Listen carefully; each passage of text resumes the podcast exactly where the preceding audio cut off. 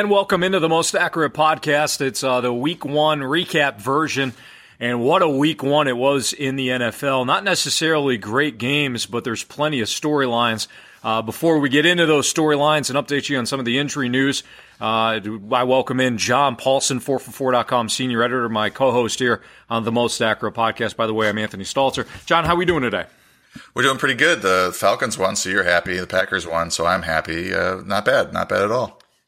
So before before the podcast, you you warned me that you you were a little ticked off with Mike McCarthy, and regular regular listeners know you you're not a huge fan of Mike McCarthy as it is. So, what pray tell are you you complaining about with McCarthy today?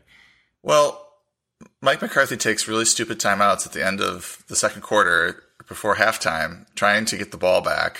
And sometimes it makes some sense if the defense is playing really well, the offense is um, that they're facing is, is really poor, if the team's really stuck back in their own end. But in this situation, there was 53 seconds left. Seattle is 0 0. Um, the Packers, I believe, were going to get the ball first coming out of, you know, out of, the, out of halftime. Um, the defense had played really well to that point, so I, I could see why he was sort of irrationally confident uh, in this terrible, what was a terrible pass defense last year. You know, expecting them to to hold Seattle to a three and out, but 53 seconds, Seattle runs the ball, just trying to get out of the half.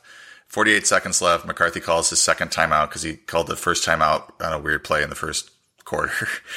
Uh, then on second, so there's 48 seconds left. Now, best case scenario, Seattle, I guess, runs a play. You call another timeout, and then Seattle decides to pass, even though there's only 43 seconds left after their second play, after an eight yard gain.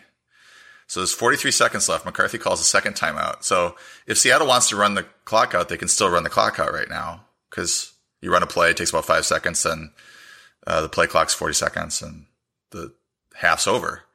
But instead, McCarthy calls timeout number three. So now they have a third and three from their own 18, just giving them the opportunity to get the first down, right? They get the first down with on a run from uh, CJ Prosise. So now they have the ball, you know, on the 23. Seattle calls a timeout. They suddenly have life. so then they throw the ball, uh, hit Baldwin for a 34 yard pass. and Wilson goes, drops back again, and then scrambles for 29 yards. And now with like 20 seconds left, they have the ball in Packer territory. You've given them three points. And now they're throwing the ball into the end zone. They could get a touchdown out of this. And there was no upside. Like if Seattle wants to get out of the, the half, they can. But now by doing this, do you give them a third and three, and they get the first down. Now they're like, oh, okay, well, we'll throw the ball downfield on this team that was terrible against the pass last year.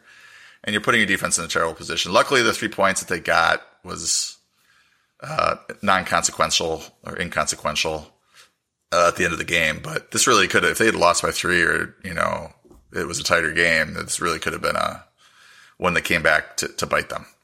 Sure. Fortunately, your Green Bay pass defense looked amazing. I don't know if it was because it's his Dom Capers group is dramatically improved or Seattle's offensive line is that is that bad or a combination of two. But as you mentioned at the start of the podcast, it's uh, it's nice for the 4for4.com's most accurate podcast favorite teams to be 2 and 0 or 1 and 0. Yeah, uh, absolutely. So that's nice. I just want to also mention the music today because we didn't. Uh, I didn't know Yes. if we were going to talk about that after this. But this is Shouting Matches. It's actually a, a band uh, that's like a side project for uh, Bon Iver uh, frontman Justin Vernon. Uh, he does this band on the side. It's kind of a, a blues rock that we uh, have talked about before. What they they had another song on the podcast, um, but this one is called "I Had a Real Good Lover." It's off the 2013 EP Mouth Oil. Um, so check it out. We put it on the, the Most Accurate Podcast playlist. And uh, if you can find that on Spotify, great. If not, you can always go to the 4for4.com website, look for a podcast playlist or a podcast uh, post, and there should be a link to the playlist in within the post. So check it out. All right, there's here's what we have on the podcast for you today. We're going to run through some of the pri- the primary injury concerns coming out of week 1 and there was one significant one and one potentially significant one. We're also going to do some breakout performers because there's a lot of guys, John, where I'm sure owners are thinking to themselves, okay, if I'm in a league where you have to post a bid on somebody that's on the waiver wire, how much should I bid, uh, including a breakout performer? in yesterday's in, in one of yesterday's games where I, I don't I don't think anybody saw this coming. Then we're going to run through some of the RBBC issues and see if John can kind of make heads or tails out of some of the the more pressing backfields.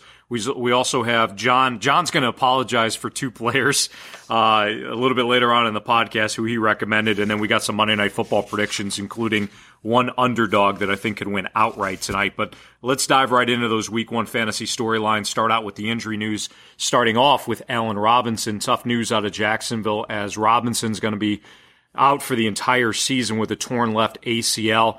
He will he will be placed on injured reserve today and the Jaguars are going to have to move forward with Marquise Lee, Allen Hurns, Keelan Cole, and then Arrelious Benn as their top four receivers. Who's the Jaguar receiver to own out of the out of this mix? Well, I think Marquise Lee is is the best. I don't I don't think he registered a catch yesterday, uh, if I'm not mistaken. I was looking through the box scores and um, he wasn't even. I don't think he was even present. Uh, Allen Hurns is the other guy. Those two will probably start. They, are going to get Dede Westbrook at, at, some point back. They think, uh, but he he went on to IR, I believe, as well. He was sort of an upside uh, receiver there uh, in the preseason. Um, but this is now going to be a run heavy offense. If the defense is as good as they played yesterday, which is probably not entirely likely because they were facing uh, Tom Savage. uh, who I had a friend over to watch the games, and he had the he he was talking about Tom Savage's drop back. He's like, that was the most calm uh, drop back with no sense of urgency. Like three step drop back. He just walked backwards. uh, but anyway, he, he, was a he was a this kind of a statue in the um, in the pocket, and uh, the Jags what ten sacks yesterday between him and uh, Watson. So uh, really good outing for the Jags defense. If they're that good, uh, they're going to go really run heavy with Fournette and uh, just kind of play keep away and ball control uh, with Bortles uh, at quarterback. And um, I think you are going to have to pass in some games, and there might be some you know where they're big where they're big underdogs. You you might want to uh, start Lee or or uh, Hurns in a, in a pinch. Depending on your situation at wide receiver, but this isn't really a, a, a, situation I'm going out trying to capitalize on. I, I, do have Lee in a few leagues, and Hurns is decent, but this is this is not like too appetizing for anybody on the waiver wire. The other big injury concern is in Arizona, where David Johnson suffered a wrist injury in that loss to the Lions yesterday, and there's conflicting reports here. ESPN came out and stated that Johnson's going to miss a couple of weeks at minimum and up to half the season uh, with that injury. But then ProFootballTalk.com reported that it has yet to be determined that David Johnson will miss any time.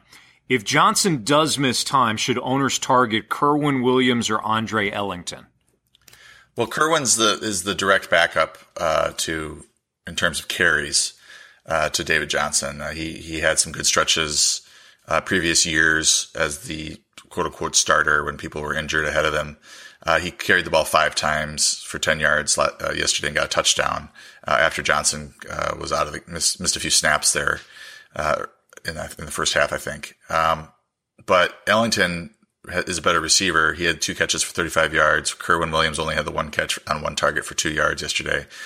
Uh, so this might be more of a committee thing where they use uh, they use Ellington as the replacement for Johnson in the passing game, and they use uh, Kerwynn Williams as the replacement for Johnson in the running game, which gives neither guy a, a ton of value. Although you could argue Ellington is, you know, PPR leagues is, is doable because Johnson had six catches for 68 yards, one of the most targeted uh, running backs in the in the league. Um, Kerwynn Williams, you could argue, uh, in a good matchup, uh, could could do some damage with 10 or 15 carries in the running game. So uh, nobody to run out and just spend all your money on, especially with the with Johnson's injury uncertainty. Um, nobody really knows anything. Obviously, there's two two people, PFT, uh, Pro Football Talk, Mike Florio, and I think Ian Rapoport both came out and said that he might even play next week. And then there are people that say he might miss half the season or more. Uh, so no one knows anything until we get uh, a further confirmation from the MRI. And then one other injury news that I wanted to go over was Danny Woodhead, who left Sunday's game against the Bengals with a left hamstring injury. He had caught all three of his targets for 33 yards. He'd handled one one carry for four yards before exiting. Then you have Terrance West, who totaled 80 yards and a touchdown on 19 carries, and then Buck Allen broke off 71 yards on 21 carries. Do you like West moving forward, especially if Danny Woodhead's going to miss some time with that soft, soft uh, leg injury?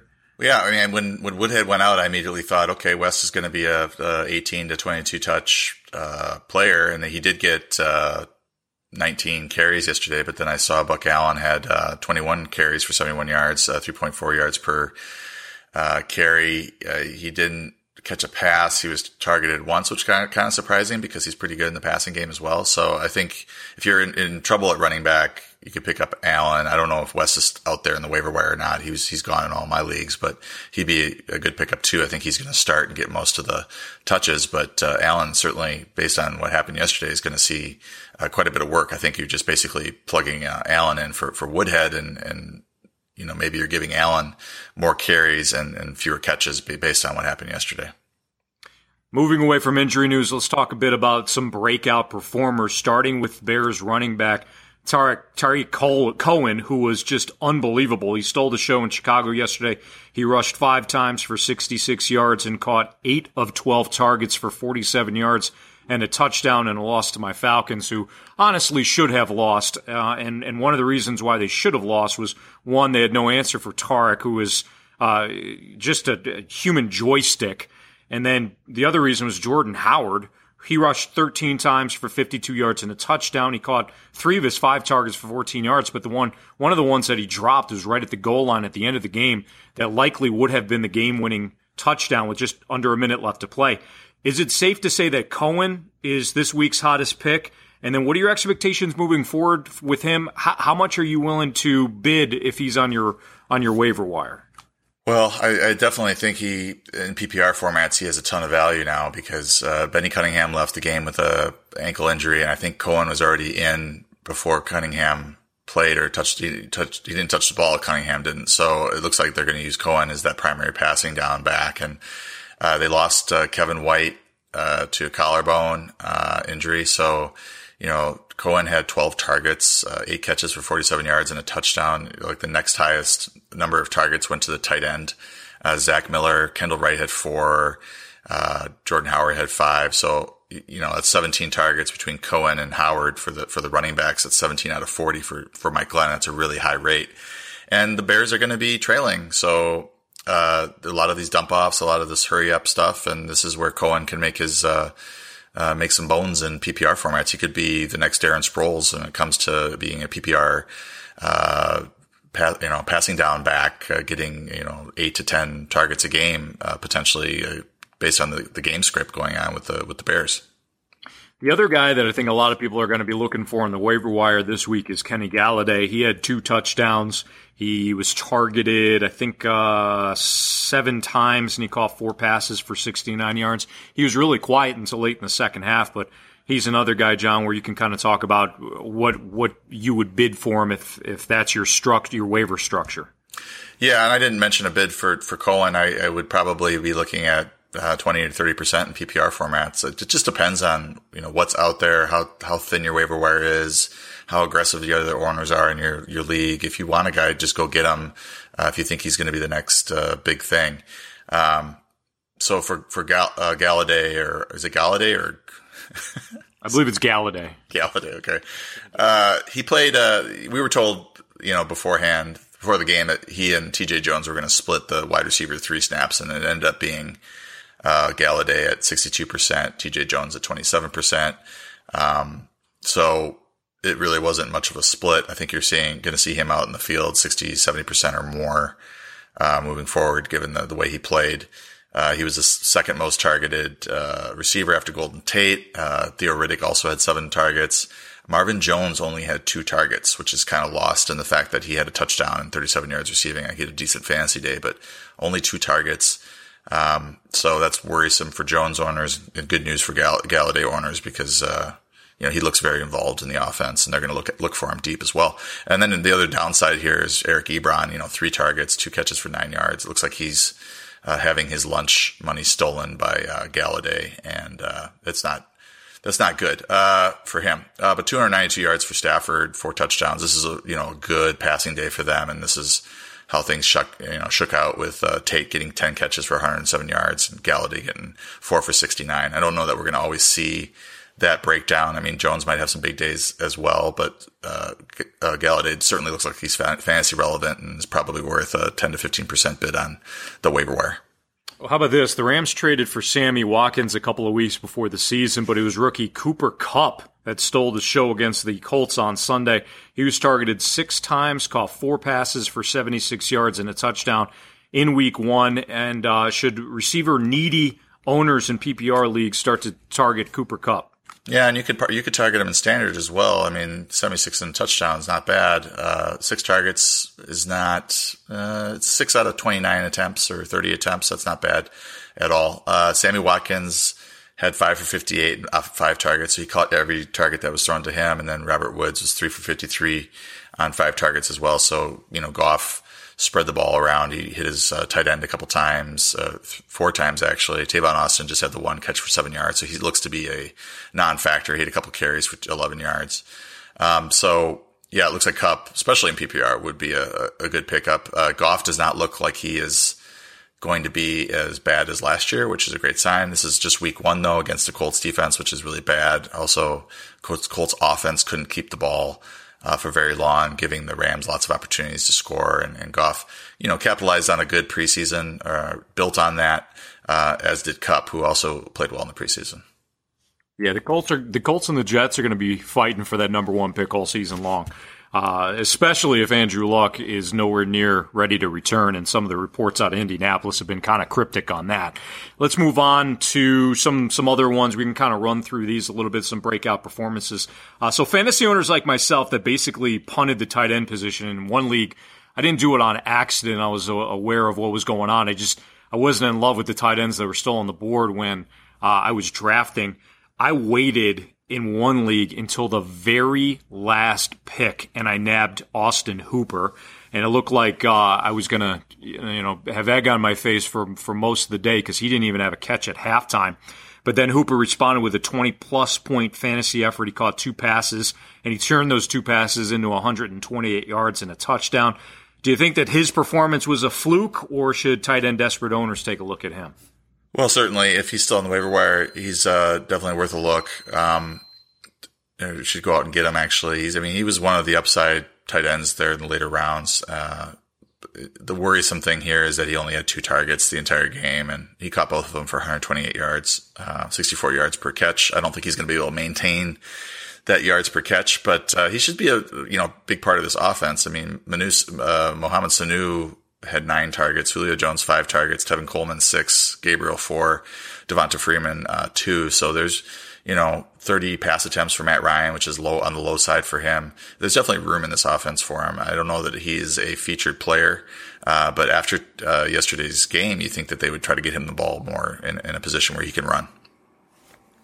Nelson Agholor is another interesting player. He was receiving some faint praise this offseason. They talked about him being the slot receiver for the Eagles. He had a nice week one performance. He caught six of eight targets for 86 yards and a touchdown in that victory over the Redskins. Uh, his eight targets actually tied for the team lead for the Eagles yesterday. Is he worth a look as a wide receiver three moving forward? Yeah, I mean, it looks like he actually took over the Jordan Matthews role in terms of targets. I mean, we thought some of that would go to Zach Ertz, and Zach Ertz had a good game with eight targets and uh, eight catches for 93 yards.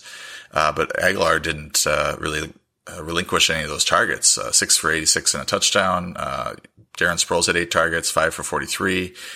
Jeffery had seven targets, three for 38. So it's a little bit worrisome there that he's fourth in targets on the team. But the big loser is Torrey Smith. I mean, one catch for 30 yards, three targets. Uh, he failed to jump on a fumble, which looked like he had never played football before. Uh, there was a fumble by, it was a, pass, a backwards pass and he had a chance to secure the ball and he just stood there and watched it as the uh, Redskins jumped on it. But, you know, he doesn't look like he's going to, to be a big part uh, of the offense. I mean, he'll be a deep threat, but, uh, it's, it's, looking like they're trying to get the ball to Agholor now, uh, as opposed to Smith.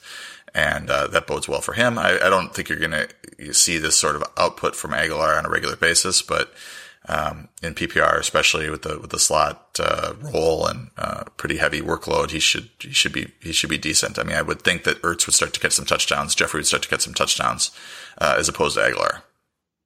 And then the other name I wanted to mention, and this one cuts a little deep for you, John. I know because this was one of the guys that I stole from you during our uh, draft couple uh, what last week.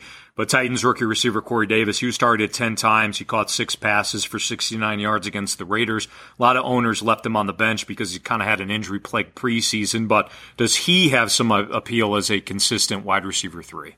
Yeah, I mean, he played more than we thought. Uh, he played 66% of the snaps. It made, they made it sound like he was going to be used in certain situations, but he came in and was very productive. Basically, as the wide receiver three, that's what uh, that's sort of the snap percentage of typical wide receiver threes. They play 60 to 75% of the snaps, depending on the, the team's offense. Um, you're going to see that go up, I think, once he gets fully healthy. He probably takes over for Eric Decker. Eric Decker played 94% of the snaps. Uh, Rishard Matthews played 81% of the snaps. So I wouldn't be surprised if these three get to where they're all playing between 70 75% of the snaps if they just start, start to, to rotate their receivers. But they might get into a, a, situation where they have Davis and then Matthews and then they just use Decker in the slot. And then you start to see his snap percentage drop significantly. But Matthews was pretty productive. Uh, T- uh, Taywan Taylor saw 9% of the snaps. Uh, Decker, uh, just had uh, three catches, I think. Uh, wasn't he was targeted fairly heavily, but uh, just wasn't very productive in those targets. So uh, this is going to be a tricky one all year to to sort of figure out uh, who to start. And these guys are all going to be ranked in that thirty, probably the thirty to to fifty range. on a weekly basis, because I think this pass offense is going to be pretty good with Marcus Mariota pulling the trigger. Um, but and these guys are all good, but you just don't know week to week basis who's going to be playing starter snaps.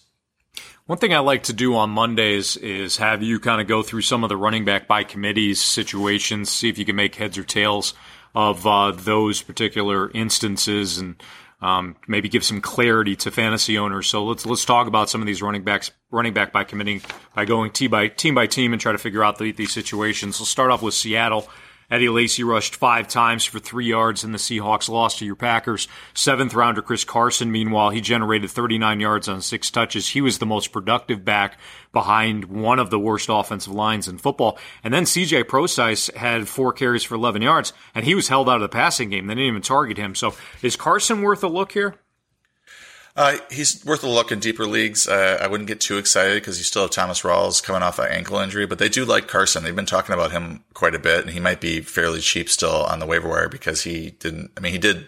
He was productive yesterday in the touches he had, but he didn't score a touchdown. He didn't have a huge game or anything like that, like Kareem Hunt or something. So Lacy didn't look particularly good. I thought he might have a big game against uh, his old team. Uh, but they they rushed him a few times early and didn't get anything, and so they kind of abandoned him. And it seemed like Carson had more uh, change of direction ability, which is necessary behind the line, where where guys are in the back, you know, defensive players are in the backfield pretty regularly. So uh, Carson looked good. He made some cuts, got a you know got out of trouble, created some uh, yardage out of nothing. Uh, there was one play where uh, he headed left and it was going to be knocked down for a seven yard loss, but he turned it back and got a two or three yard gain out of it. So uh, with that offensive line, he might be the best fit uh, in this backfield, and that's worth a look. Cincinnati. Gio Bernard finished with 40 yards on seven carries and also caught one pass on two targets for an additional 39 yards. Jeremy Hill was ineffective as usual. He, he, rushed six times. He only had 26 yards. And then rookie Joe Mixon was the huge disappointment here, especially for owners that rolled the dice, even given his situation in Cincinnati. He led the team in carries. That's the good part but he turned eight carries into nine yards. He caught all three of his passes. They only went for 15 yards, though. Despite the ugly performance, do you still prefer Mixon moving forward? Well, Mixon had uh, an eight yard run, too, so he had uh, his other seven carries. He had Unreal. one yard. Uh, not good, um, but the the whole Cincinnati offense was a disaster. Um, so you know, you could write this off, but you know, Bernard's going to be involved clearly. Hill getting the start, um, or theoretically getting the start. He had, he was decent, 40, 4.3 yards per attempt. Bernard, 5.7 yards per attempt. And there's no reason coming out of this for Cincinnati to get Mixon more touches right now, given the way the, these three produced. Um, this is going to be a headache all year, it appears, and that's why Mixon was going after all these other rookie running backs uh, in the third or fourth round. He was starting to go in the fifth round uh, uh, by the end of draft season because of this confusion here about who's gonna who's gonna play the most. So uh, nothing coming out of this makes me want to you know run out and go get Joe Mixon. Would I cut him? No, I probably wouldn't start him though uh, until we start to see uh, the touches increase. You mentioned to me before the podcast that this situation didn't didn't really surprise you. Kind of played out how you thought, but let's talk about Detroit. Ameer Abdullah saw the most carries in the Lions win over the Cardinals. He rushed 15 times for 30 yards. Dwayne Washington also finished with six carries for 22 yards. And then Theo Riddick only had one carry, but he was targeted seven times in the passing game.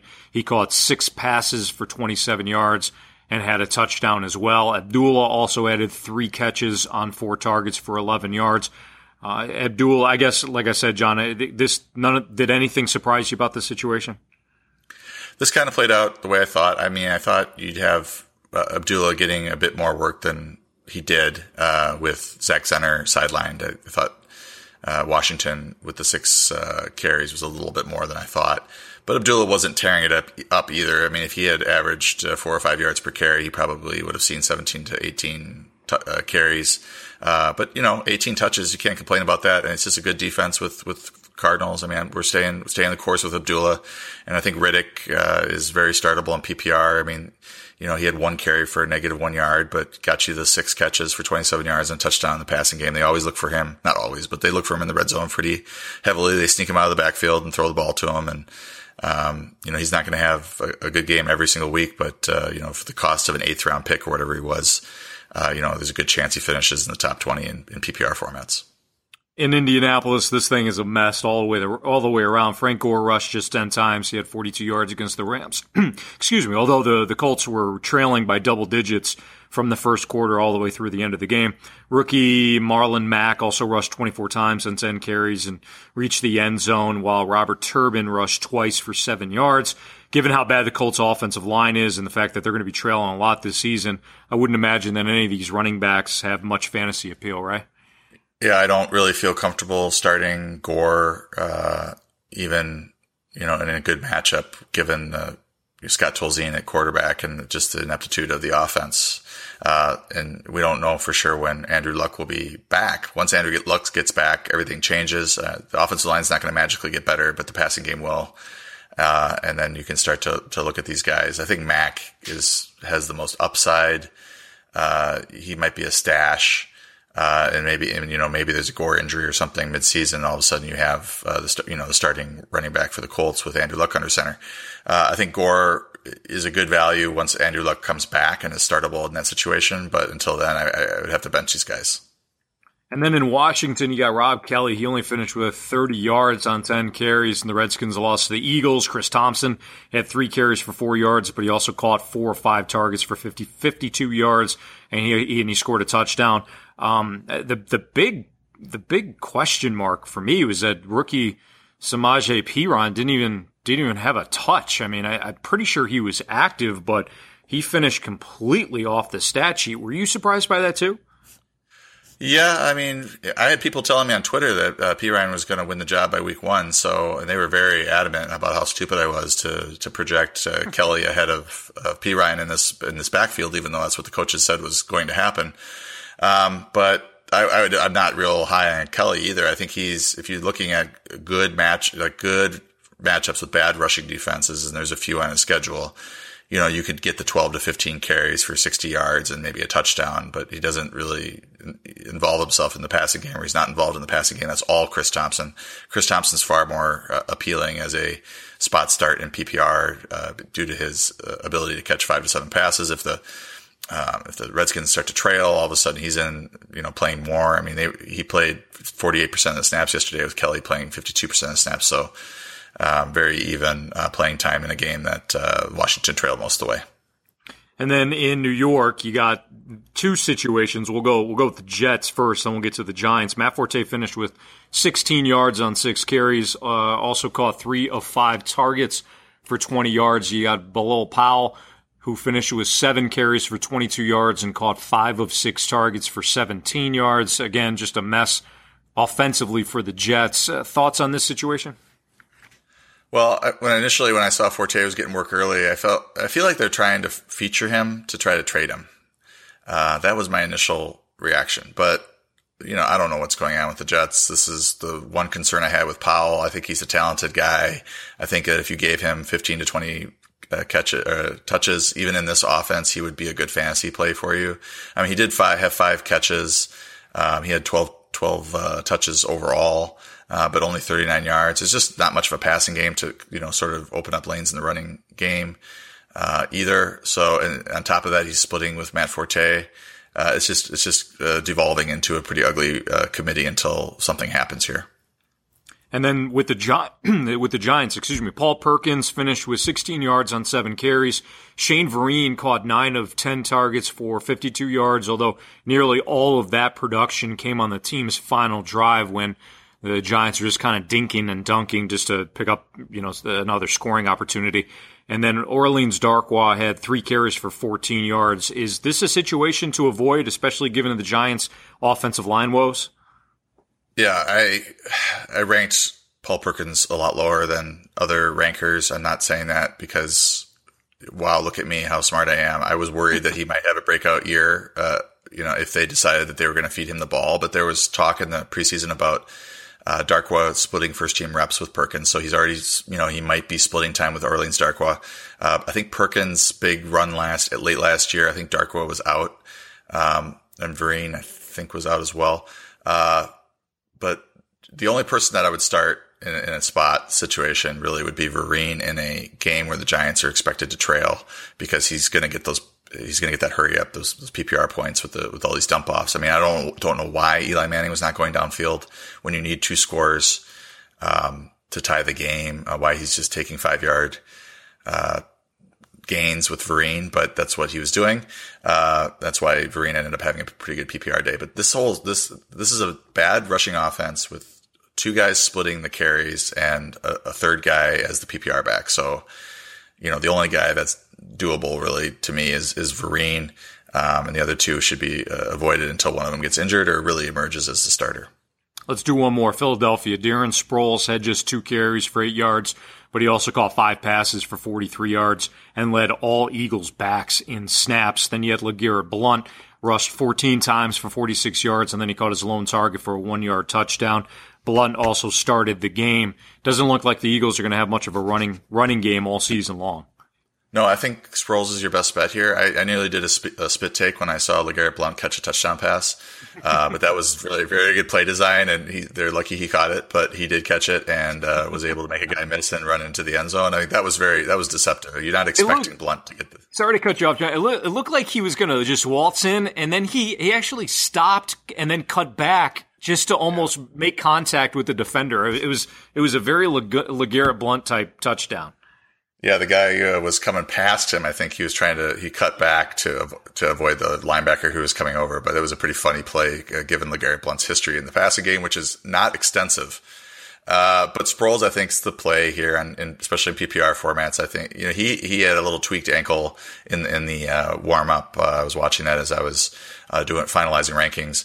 Uh, I moved him down two spots, and I moved him back up because it looked like he was okay uh, on the next on the next warm up play. So I just felt like it was a little tweak. So he played forty nine percent of the snaps, Blunt thirty four, Smallwood twenty two percent. Um, but you know you're gonna you're gonna get four or five catches for 30 to 50 yards out of Sproles. He's going to score the occasional touchdown, and that's what you need out of a you know zero RB strategy where in PPR formats where you're just looking for guys like Chris Thompson, uh, Darren Sproles. Now you could pick up a Cohen. Uh, just to sort of do running back two by committee and, and, just kind of play, maybe play the player that has the, the, the least favorable game script in terms of their team being ahead because those are the, those are the times when these guys get a, a ton of catches.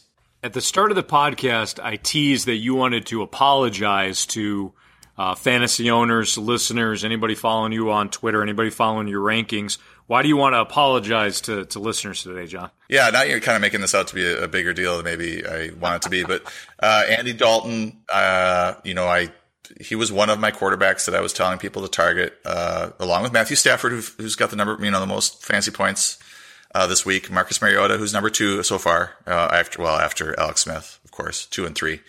Um, so Dalton was terrible. Every time I looked up uh, red zone channel, he was turning the ball over. Lots of tip passes, terribleness. They have a ton of weapons in that offense. I think he will end up bouncing back, but I wouldn't want to start him against uh, Houston. uh, at home week two, a pretty good defense. Uh, that's a little bit scary. So uh, you might want to look at uh, Jared Goff at, against Washington. I think that's not a bad matchup. The other player that didn't do as well, he, he ended up scoring a a garbage time touchdown was Carson Palmer, uh, but he was pretty bad against Detroit. Uh, I guess Detroit's pass defense is a little better than advertised, but Palmer, I would I would start him next week against Indianapolis. Uh, there he's on the road in Indianapolis. Then he has Dallas and San Francisco at home, so I think he'll sort of sort things out. Uh, that offensive line was a little shaky, and you know he was kind of panicking, I think, and and forcing some passes, but uh, they should they should figure that out with Palmer. Um, so yeah, that's the apology. Uh, DeShone Kizer is also in week three. If you want, if you're still wanting to stream, he's he has Indianapolis, uh, Indianapolis in week three, and he had a he had a good game yesterday with a rushing touchdown and passing touchdown, and uh, showed some ability against the the Steelers. All right, finally, let's talk uh, let's talk about the Monday Night Football matchups tonight. Game one, we have the Saints visiting the Vikings, and then in game two, we have the Broncos hosting the Chargers. Anything you're keying on in tonight's game from a fantasy standpoint? Well, uh, you know, the old team theorem failed me with uh, with Eddie Lacy, and I'm, I'm curious to see if the if the Saints are more uh, devoted to uh, Adrian Peterson. And it just seems really likely that he scores a touchdown against his old team, um, and then how and how that impacts uh, Mark Ingram. In a normal game, I'd have a normal week, I'd have Ingram, you know, ranked significantly higher than than Peterson. But this is a game where I have him ranked fairly close in, in standard because I think uh, they are going to try to get Peterson a touchdown against his old team. Um, you know, I'm interested to see Sam Bradford against this this uh, Saints passing defense. Um, I'm interested to see Mike Thomas in a tough matchup. Uh, you know, Ted Ginn is he going to uh, make all my dreams come true and and and score a lot of fancy points? I got him in all my daily uh, uh, this week. Brandon Coleman is the third receiver there for the the Saints. Does he step up and uh, have a good fantasy game? And then in the Broncos Chargers game, uh, you know, it's it's a tough matchup for Philip Rivers. I am not expecting big things from him. Uh, but the Chargers also have a really good defense, so this might be a defensive struggle. Uh, they have two good, really corner, good quarterbacks, uh, uh Casey Hayward and uh, Jason Verrett, and Verrett's back now, and and they got a pretty good rush defense as well. So I'm, I'm, interested to see how Trevor Siemian, Demaryius Thomas, Emmanuel Sanders are able to move the ball. C.J. Anderson, and what is Jamaal Charles's role? Does he take over that Danny Woodhead role in Mike McCoy's offense? Uh, you know, I think that's why they signed him. So let's see if he's going to get the 10 to 12 carries. Now he might be the next, uh, next Danny Woodhead. Does your guy have a pick for tonight? Uh, I don't know. What about you? You got a pick? Uh, yeah, I like. I teased at the start of the podcast. I said that there's one underdog that I like to win outright, and that's the Chargers. I think this is a good matchup for them against Denver. You mentioned the the defensive prowess for the Chargers. I think that that offensive line for the Broncos is gonna gonna have issues. You got Joey Bosa, you got two stud corners who you just mentioned uh, with Jason Verrett, and um, now the other cornerback is escape my escaped my mind now. Uh, anyways, with Trevor, you know, going up against Trevor Siemian, that's that's a nice matchup for them. And the the Chargers seem to always play the Denver Broncos pretty tough. So I think that's one game where um, if you're looking for an underdog to win outright, I kind of like the Chargers tonight. And uh, my my guy went to to his website rp-excel.com. Uh, has a history of, of good uh, performances in terms of uh, betting accuracy or wagering accuracy. He actually takes Denver minus three and a half. So right right yeah. out the gates, we disagree. And Casey the, uh, Hayward, by the way, was yeah, the other. Casey Hayward. I was going to mention that as well. Yep. All right, well that that will do it for the Monday edition of 44.com's The Most Accurate Podcast. We'll be back on Friday with some of John's sneaky starts. Um, good luck if you're looking at some, you know, needing some points tonight in either game. And uh, we'll be back on Friday. And uh, for John Paulsen, four four, at 4for4 underscore John, if you want to follow him on Twitter, at Anthony Stalter, if you want to follow me. And we'll see you again on Friday. Thanks for listening.